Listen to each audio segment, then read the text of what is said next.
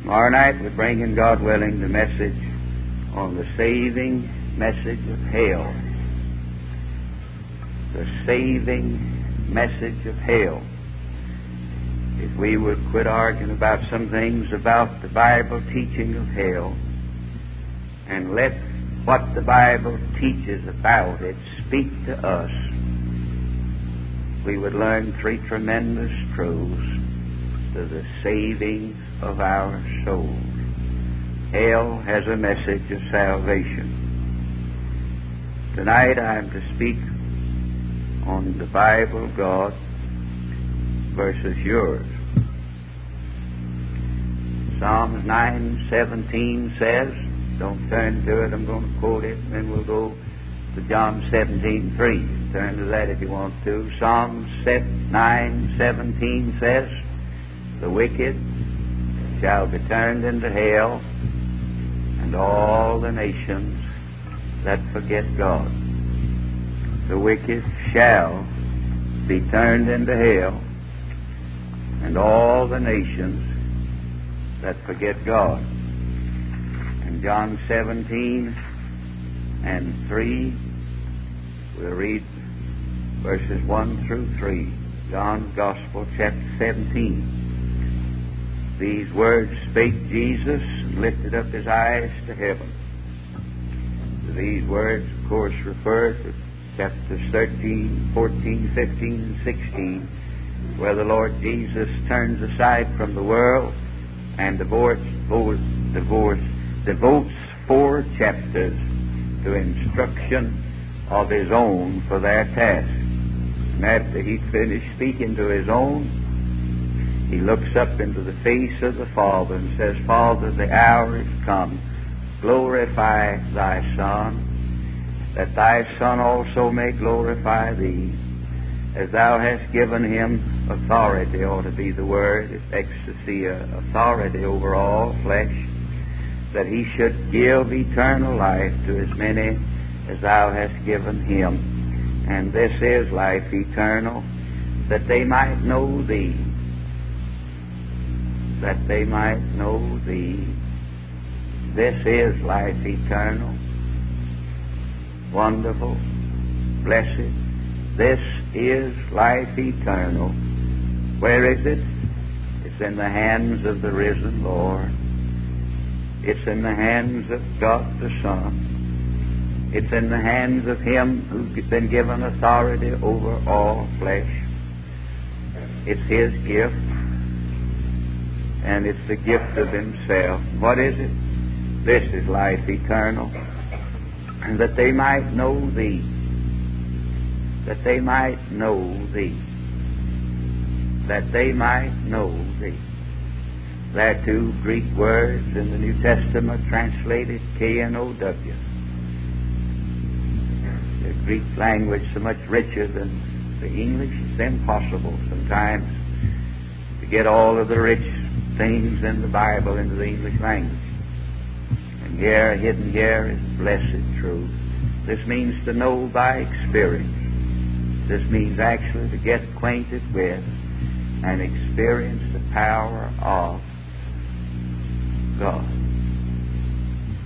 Somebody asked a friend of mine if somebody came to his city and claimed to be the Son of God. I said, Would you believe him if he claimed to be the Son of God? And he said, If he did for me what Christ did, I'd believe. Our fathers believed in what's called experimental religion. They didn't believe that a man was saved apart from coming into actual contact with the living God. They believe that power came from God into a man. That's what salvation is. And the Lord says, that everything's been turned over to Him by the Father. And the Father has given Him, that's the Lord, authority over all flesh, in order that one thing should come out of everything being turned over to the Lord. Two things reality For because all things have been turned over to the Lord Jesus in virtue of his death, then he's going to dispose of this world and save his people. So one of the blessed results of God the Father turning everything over to the Lord is that he's going to give eternal life to as many as the Father has given him. And then, in the only verse of Scripture that actually tells us exactly what eternal life is, we find it's not for Baptists to argue with Methodists about as to how long it lasts. Don't know, it doesn't say anything here about how long it lasts, but it does say something about how wonderful it is while it lasts. It's to actually know and to experience God. It's to actually be touched by God. It's to actually touch God. It's to experience God.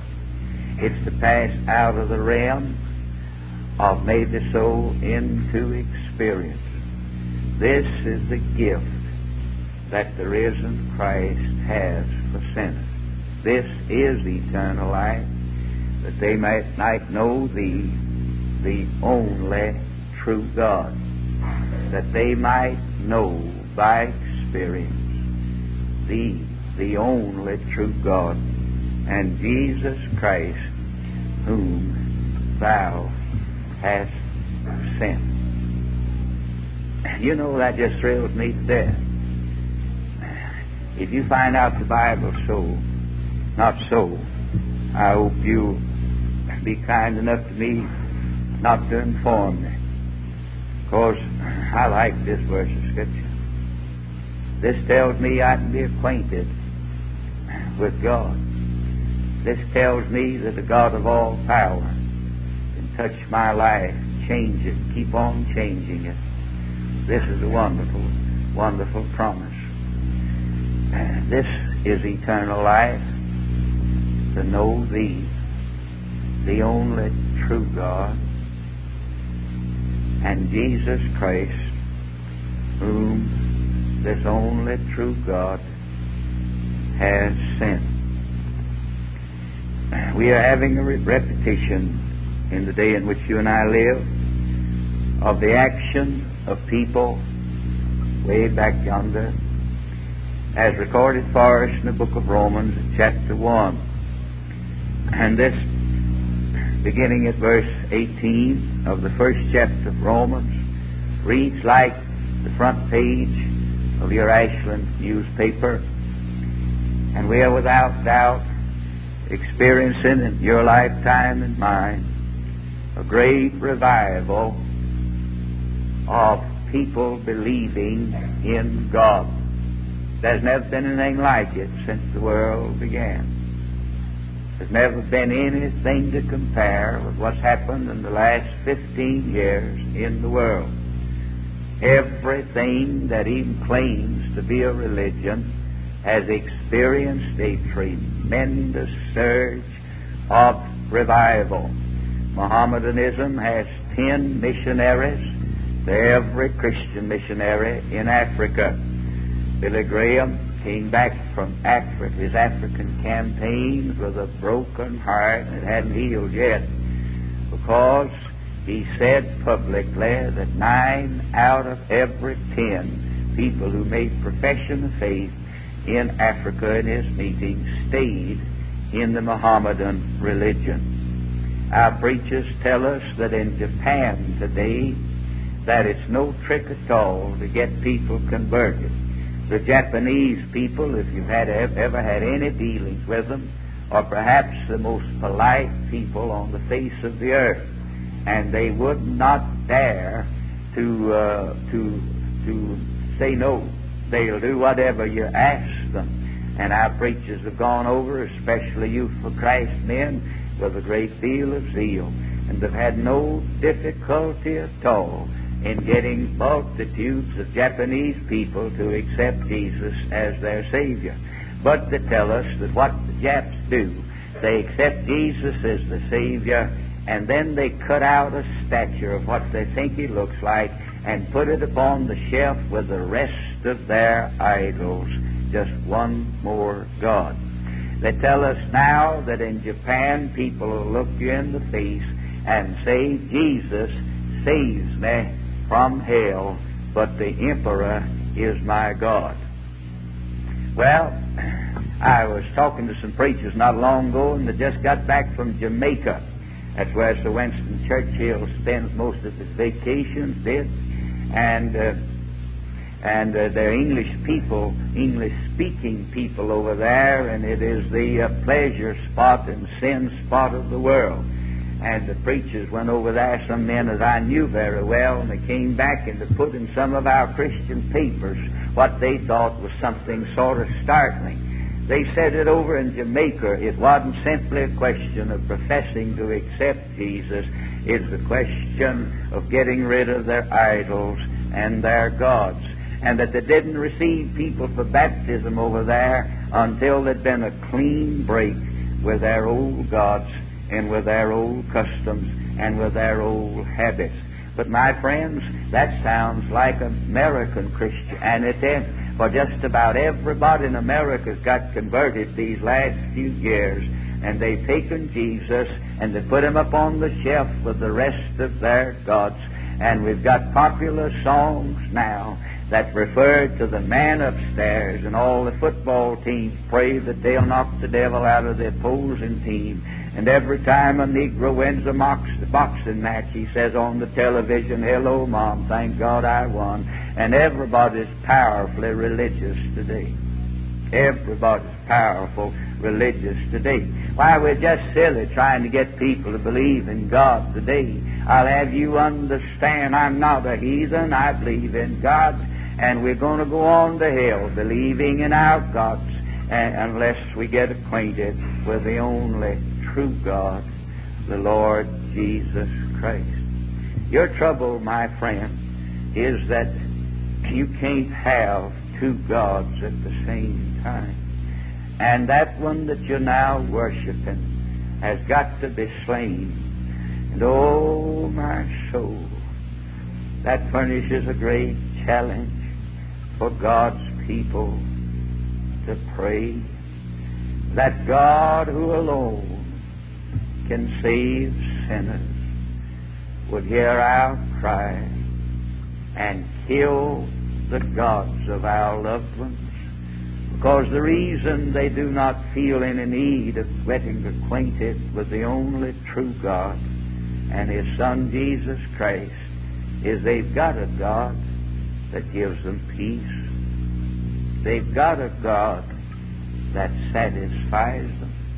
They've got a God that calms their fears.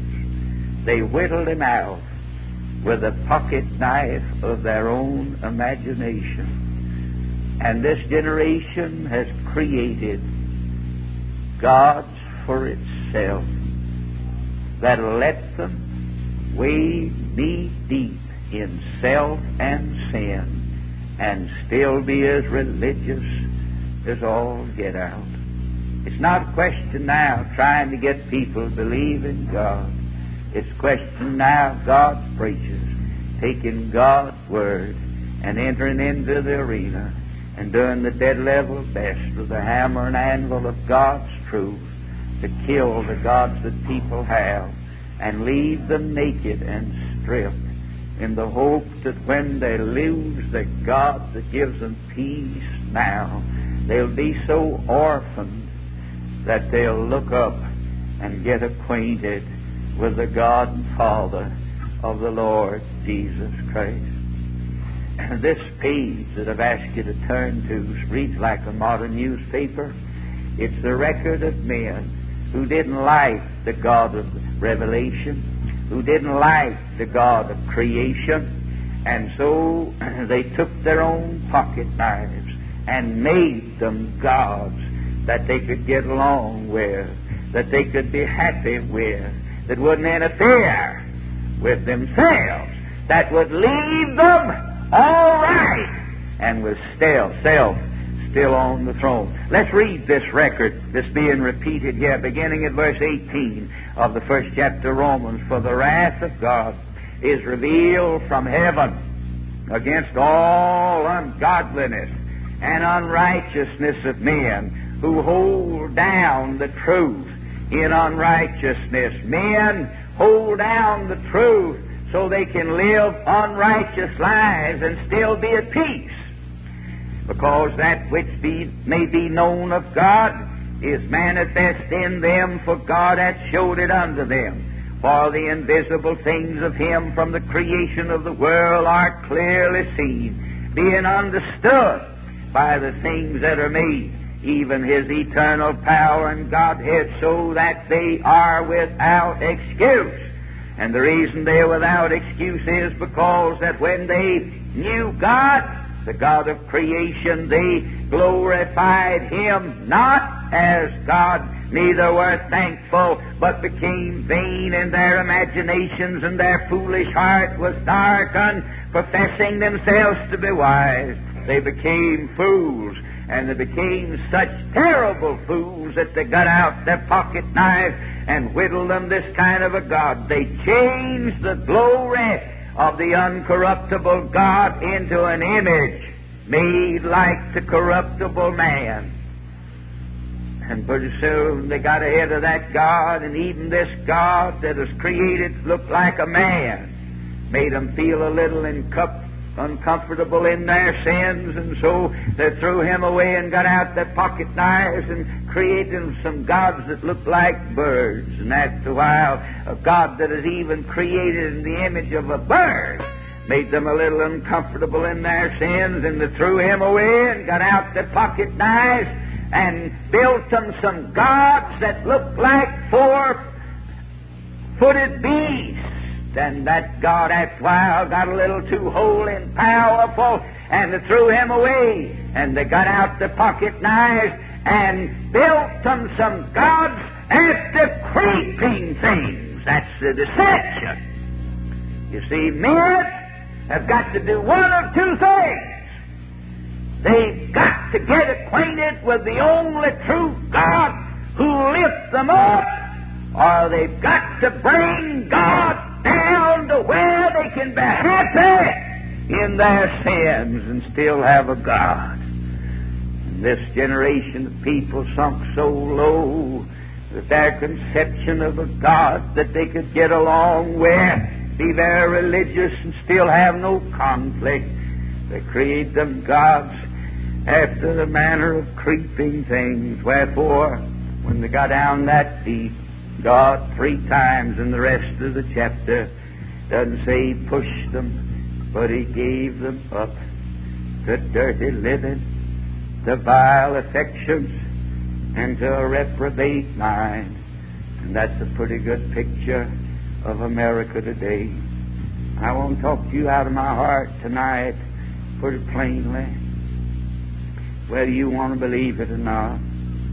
You're living in a generation where religion is damning more souls than anything else. The arch enemy of your eternal soul is the popularity of a worship of God that our newspapers tell us we ought to do and all the radio broadcasters tell us we'll go to church on Sunday.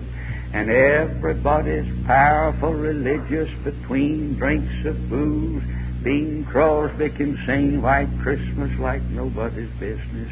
And even a crook like Frank Sinatra uh, can sing religious songs. And everybody's greatly interested in the man upstairs. But I'm telling you now, the God that comfortable, well satisfied, church going when convenient American people are acquainted with is not the God of the Bible. He's the God we've created to bring him down to our level where we can be religious, thank you, and sinful at the same time. Oh, what you need, my brother, is not a little improvement. You need the God to show mercy and kill the God you now worship and leave you absolutely naked without anyone to give you peace. For that's the only way He can get you to look to Him. To look to Him. I've never got in trouble fighting a few sins of the flesh. But I'll tell you what's fact. I'll tell you what's fact. Your God not going to give up very easily. That thing or that person or that affection that has the first place in your life, that's your God. And this is not just preaching tonight. In this fast moving generation where the business world is a jungle and you've got to claw to make a living, where society is rotten from top to bottom, where business is crooked from top to bottom, where everything outside of Christ is polluted and cankered in its own filthiness. Ladies and gentlemen, I'm telling you now, you better be careful lest your business be your God. You better be awful careful lest your home be your God. You better be awful careful lest your children be your God. I tell you, you can't have Jesus Christ enthroned in your heart and share your affections with another God. Oh, my soul, this is the issue of this awful hour. I guess this generation to go to hell mostly unprayed for. And most of the time when we do say our prayers, we're asking God to bless our loved ones. And as long as God keeps blessing them like they're being blessed now, they're going to hell. They need to be orphaned. You know, it's a lonesome thing not to have any God. Must be a terrible thing when you've got a God and He fixed it so you sleep well at night. You prospered in your business and your children. You brought them up in church, and this is a tragedy that's all over the land now. And as soon as they get off on their own, they tell mom and dad to go to and forget God and the church and everything else. I tell you right now, what we need now is for some gods to be slain and for some men and women to turn from their idols to the true and living God. This easy business of getting saved now, that you just believe that Jesus died for you and everything's all right. The devil believes that. But in the New Testament, Apostle Paul would write a letter to a church that came out of heathenism, and he'll tell them that the way they got out of heathenism was to from their gods to the only true God. Several times in my life, I've had the privilege of fellowship with a man who always goes over the same road years ago, I was in a meeting in a southern state, and they ran a line, the radio station did, and took the evening service, and then from 10 to 11.30 at night, they played it over the broadcasting station. And one night, I don't know why I did, but I said somebody's going to be listening to me preach as it goes out over the radio late tonight. That somebody ought to turn that radio off, put his hat coat on, get in his car and drive over here and look me up, and if you'll come, I'll tell you how to be saved. I don't know why I made such a foolish statement. Anybody knows fellow wouldn't have to come and ask me to tell him how to be saved, but I did. And that night, there was a man 90 miles away dialing his radio. That man was naked. He was lonesome. He was miserable. Two weeks before, he'd gone to bed a millionaire, and he'd waked up in the morning a pauper. God can do that. Don't take God that long. He literally woke up a pauper. His business was destroyed, and he was head over heels in debt. He was a prominent church member. He was also the best poker player in that state, they said. They said he could drink more whiskey than any man they'd ever known. Just name it, and he is it. But he had lots of money. Boy, they didn't have any little old cheap organ like Joe got. They had a $25,000 pipe organ, thank you, in the church he worshiped his God in, and he wrote him a check for it. And lots of times while he's drunk, he'd write out a big check for the church. And because he put in so much money, and because he came from one of the first families in that state, he is a very prominent church member. Why, man, he had a God. A million dollars was his God. And he is very comfortable worshiping his God. But one night, God, the true God, showed mercy on that old sinner. And God, the true God, killed his God while he is asleep. And when he lost his God, he didn't know what on God's earth to do. Just wandered about. His wife told me, said it's pitiful to look at it. He never needed anything. He was a multimillionaire one time. Why, he is a prominent church member. He had everything. And then he woke up one morning, didn't have anything. His God that he'd worshipped and lived for and made the center of his affections had gone up in smoke that night, literal wife said he didn't have any business to go to. Now he didn't have any money, and he's ashamed to show up at the church services, and that everything is gone. She said he'd just sit most of the time in the parlor day and late at night and dial the radio. And that night he happened to dial on the radio and he heard my voice. He didn't know me and turned it off, went over, finally dialed back and my voice came in. He's sitting there listening and he heard my voice come out over that radio. Somebody's listening to the sound of my voice now. You need to turn the radio off. Get your hat and coat, get in your car, and come to this town and look up Evangelist Ralph Barnett. And if you'll do it, I'll tell you how God will save you. That man turned that radio off. Said, Wife, get your hat and coat. She said, What's going on now? Said, Didn't you hear the man? He told us to come to see him and he'd tell us how to be saved. And she said, Why, honey, we don't need to go over there. I said, Get your hat and coat. You heard the man. We got to go. Now, anybody picked that to pieces.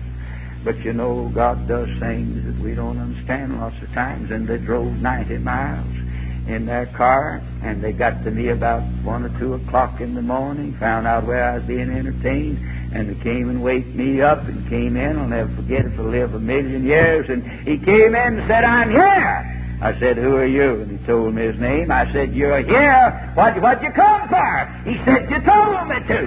I said, When's that? He said, You said over the radio there's a man listening to me needs to get on his hat and coat and get in his car and come and look you up. And you said, If I do it, you'd tell me how God had saved me. And I did. And God did. And God saved him. God saved him. But he had to kill his God before he could save him. I've seen that man a half a dozen times since. And every time he goes over the same road, he'll put his arms around me and he'll kiss me. And he'll nearly squeeze me to death. And he'll tell me how much he loves me because I told him what to do. And then he'll tell me how every night before his wife and he retire for the night, they get down on their knees and thank God, the true God, that the true God killed his false God and left him without any hope and without any God. For, ladies and gentlemen, unless I've missed it in 35 years of preaching, you will never be interested in getting acquainted with the only true God until the God you now worship is smashed into a thousand pieces and you're left orphaned with no one to turn to, for you'll never look up as long as there's anywhere else to look. And it's still true, there is life in a look and nowhere else. Pray for God to smash the gods of your loved ones, or they're going to hell. The God people worship today is not like the God of this book. He's not like the true God. For the only true God is a God of holiness. Thrice holy is the God of the Bible. Holy, holy, holy. Thrice holy is Almighty God. This generation has got some gods that make mock of the holiness that God requires. The God of the Bible has placed before us in His book this statement I will be sanctified in them that draw near unto me. Oh, my holiness, thrice holy is the God and Father of the Lord Jesus Christ. The God of this generation is not like the true God of the Bible, the God and Father of the Lord Jesus Christ, the Creator of the universe, the Redeemer of sinful men. Because the God of the Bible is a God of all power, a God of all power. I believe that preaching what I'm going to say now has cost me more heartache and cost me more tears and loneliness and money and everything else than anything else I've ever preached. And that is this that this generation has been using God like a farmer uses a milk cow all on God's earth we've had any use for God for is to get something out of it. And we've completely lost the Bible conception that we breathe every breath we breathe as a free gift from a God who holds the nations in his hands and in whose sight all of the nations are but a drop in a bucket. The God in whose hands are our very breath, the book of Daniel tells us. The God in whom we live and move and have our being, and who could damn three billion souls to hell in the days of the flood and still be God. The same God who can open up the earth and drop 26,000 of the followers Korah into hell without ever trying to pack a suitcase. The God who literally wiped Sodom and Gomorrah and the adjacent cities off the face of the earth so there's no trace of them today. We are in His hand. We are in His hand. I think that I've made every mistake in trying to get the truth that can be made. I think I've gone off at every tangent that can be gone off of. I think I've butted my fool head against about every wall that can be butted. But God knows I've walked it, and I would like to say to you tonight that the greatest need of this hour is somehow to plow through all of it and bring, bring men's attention to the fact that we are in the hands of the God of all power and that our destiny is in His hands. And we better start looking to Him and take the sinner's place. Lord, I'm in your hands. If you will, you can fix me up. You can fix me up. The God of this generation's got no power. That's the reason this is the most pessimistic hour the world ever faced. That's the reason you turn on your radio or television set. Every time you're home. To the news broadcast.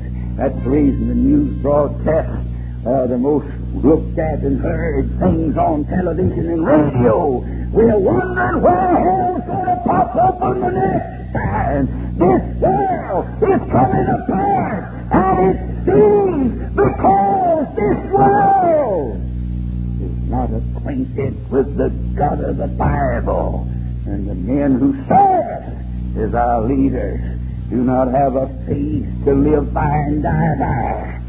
That this world's in the hands of Almighty God, and all hell can't shake him off. I tell you right now, I may not can preach that, but it's a solemn custom, it's a solemn thing with me, and it certainly is something to ride the river with, boys. I'm trusting a God of power, a God of power. You know, I don't blame uh, the movement of these last years to get rid of the Old Testament. They just fired a seminary professor in, in our Baptist ranks for calling Jesus a liar, for that's what he did.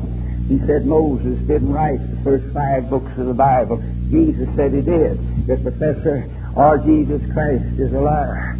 Jesus said Moses wrote of me.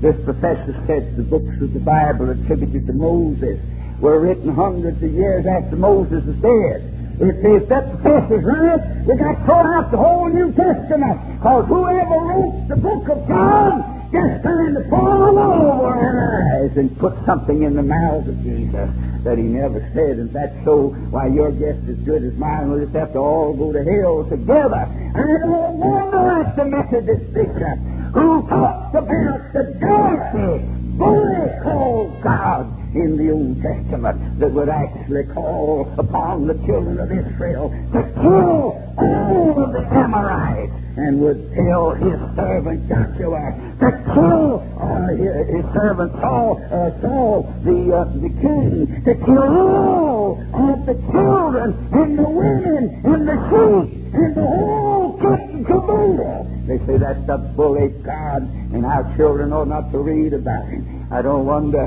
that we're doing our dead level best to get rid of the Bible now, because the Bible tells about the most solemn thing I've looked at my eyes. God Almighty, when He saw the bloodstream become polluted, killed, the scientists tell us, and I guess they know what they're talking about. I was amazed when they told me this. I didn't dream of it.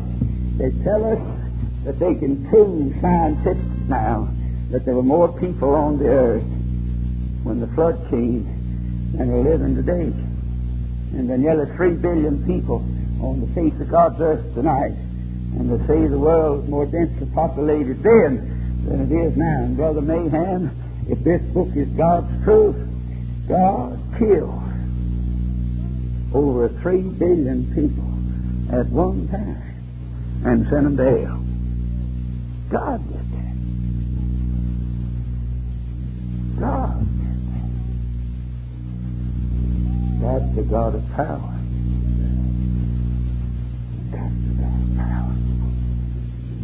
God must hate sin. God must be set against sin. God must be determined to deal with sin. Oh, if I knew how to preach this, I would way back yonder. Before there's ever a star. Can't explain it. Glory to God, I believe it. God set his affection on old Osborne and determined to save him and make him a member of the family of God. And when he saw the bloodstream out of which the Messiah was to be born, a perfect man, was in danger of being corrupted before he let me die without a crucified Savior. He killed three billion people and started all over again. God serious about this salvation business.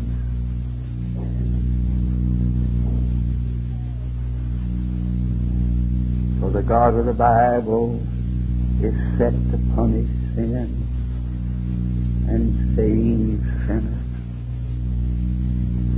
God can't save sinners apart from dealing with sin. So the God of all grace did what's either the most monstrous thing that ever was conceived of in the minds of men, or the most glorious thing that anybody ever seen of.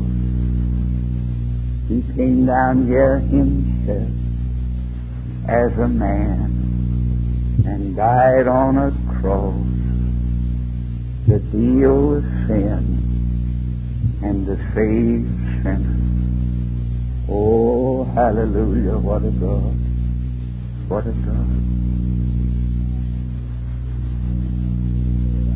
I pass over that for I'm going to be dealing with it tomorrow night, the message of his.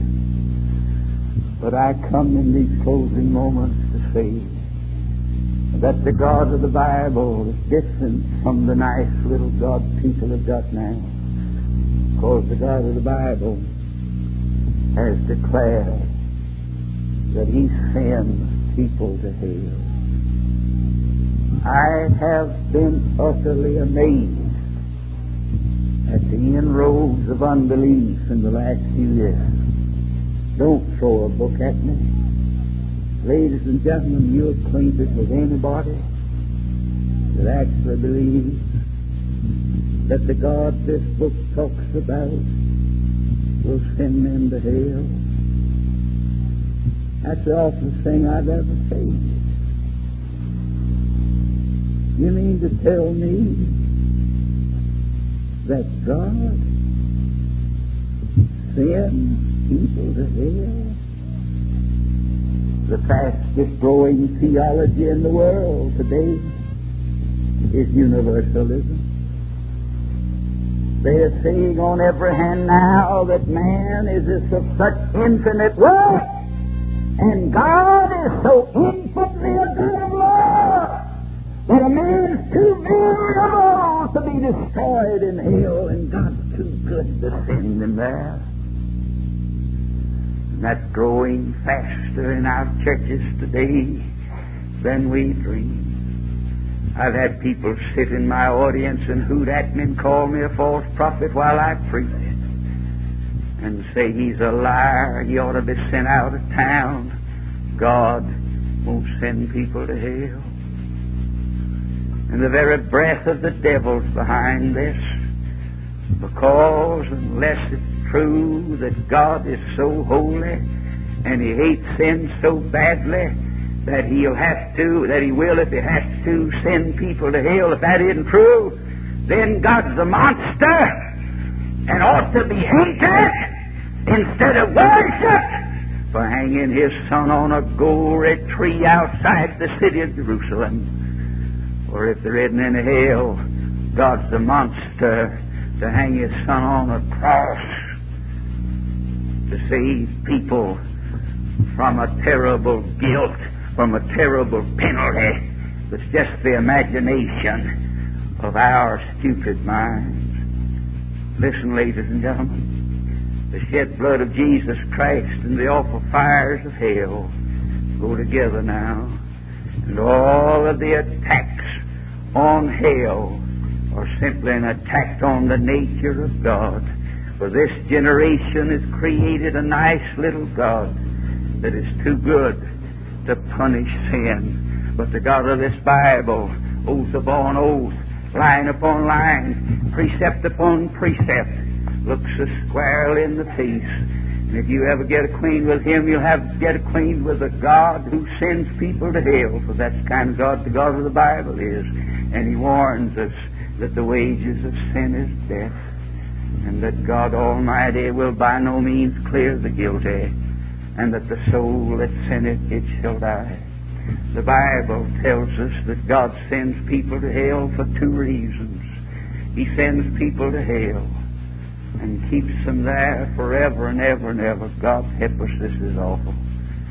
To restrain them and keep them from damaging His eternal purpose. You know what God's going to do? One of these days, there's going to be a new heaven and a new earth wherein dwelleth righteousness. Some time ago, I made a study of the book of Psalms. This will reward some of you Christians if you want to. You just read through the book of Psalms and see how many times in the book of Psalms God brings calamity on sinners as an act of mercy to His own people. Praise God. Praise God. Praise God. In the new heavens and the new earth, nothing that defileth shall enter in. Nevertheless, we look according to His promise for new heavens and a new earth wherein dwelleth righteousness. For reasons God's never explained. If He has, I'm so dumb I've never been able to understand it. He allowed sin to stick its ugly head up in this earth and put the thorns on rose bushes and the tears in babies' eyes and the heartbreak in mother's soul and the cemeteries outside the city. But thanks be unto God. God has promised one of these days create a new heaven and a new earth. And there won't be anything in it to hurt or destroy or defile. And in order to do that, every sinner whom God can't give a new heart, fix him so he hates sin and loves righteousness, God's going to send you to hell keep you from tearing up the new heavens and the new earth. Why does God send people to hell? The God of this world won't send anybody to hell, but the God of the Bible says He's going to send people to hell, not to correct them, not to do them good, but to punish them. I've been trying to preach over 35 years. Oh, I, I don't know what to say now. I don't even know how to start to begin to get ready to come in talking about how terrible sin must be.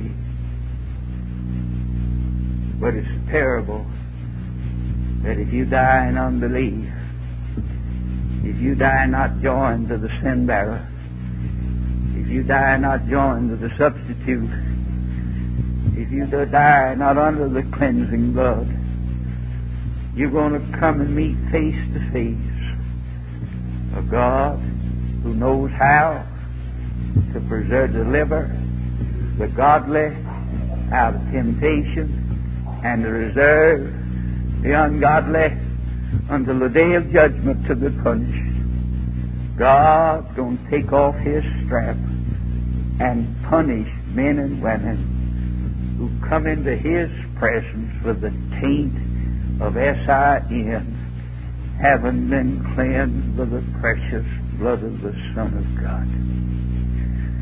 I was in a city in Mobile, Alabama on the radio, and God put hell on my heart, and I preached on hell, and I made it hot for about 25 minutes every day over the radio, and it began to spread, and God began to scare people, and people got to crying to God down on the streets, they did, and in the stores, and almost had a revival. And then the big shots began to pepper the owner of the station with their wires and their telephone calls and their threats, and they demanded he get me off the radio, and it's getting awful hot.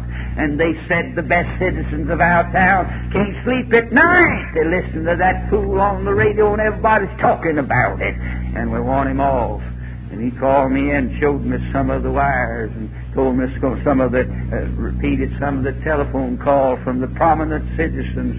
And he is in a mess, and they're threatening to take their business away from the station. And I said to him, if I were you, I'd, I, I'd get rid of me. I don't want to ruin your business. You've been good to sell us time, and you backed us. And he said, preacher, if I go broke, you stay on the radio. He said, this is the first time since I've been in this city. I've seen anybody interested in God and keeping out of hell and said if it breaks me, if to take my license away from me, you're going to stay on there. Don't meet many like that, but we saw God's work. And one man wrote me a nice little pious letter, and he said, young man, I've been listening to you on the radio, and he said, I want to offer you just a little bit of wisdom. I'm older than you are, and naturally my ears pricked up because I listened to somebody that knows more than I do, because I don't know much. And he said, Young man, it won't do a sinner a bit of good on earth for God him to hell. And the next day, without mentioning his name, I took his letter for a text and I read his comment, Young man, it won't do a sinner a bit of good on earth for God to send him to hell. And I said, Mister, you're exactly right. It won't do a sinner a bit of good on God's earth for God to send to hell. But God's not going to send men to hell to do them good. God help me. I don't know how to preach it. It's too solemn for me. About all I can do is weep in my heart and try to pray. If God sends you to hell, it'll be to punish you not to do you good. Punish you for your sin. This is holy ground. God sends men to hell to punish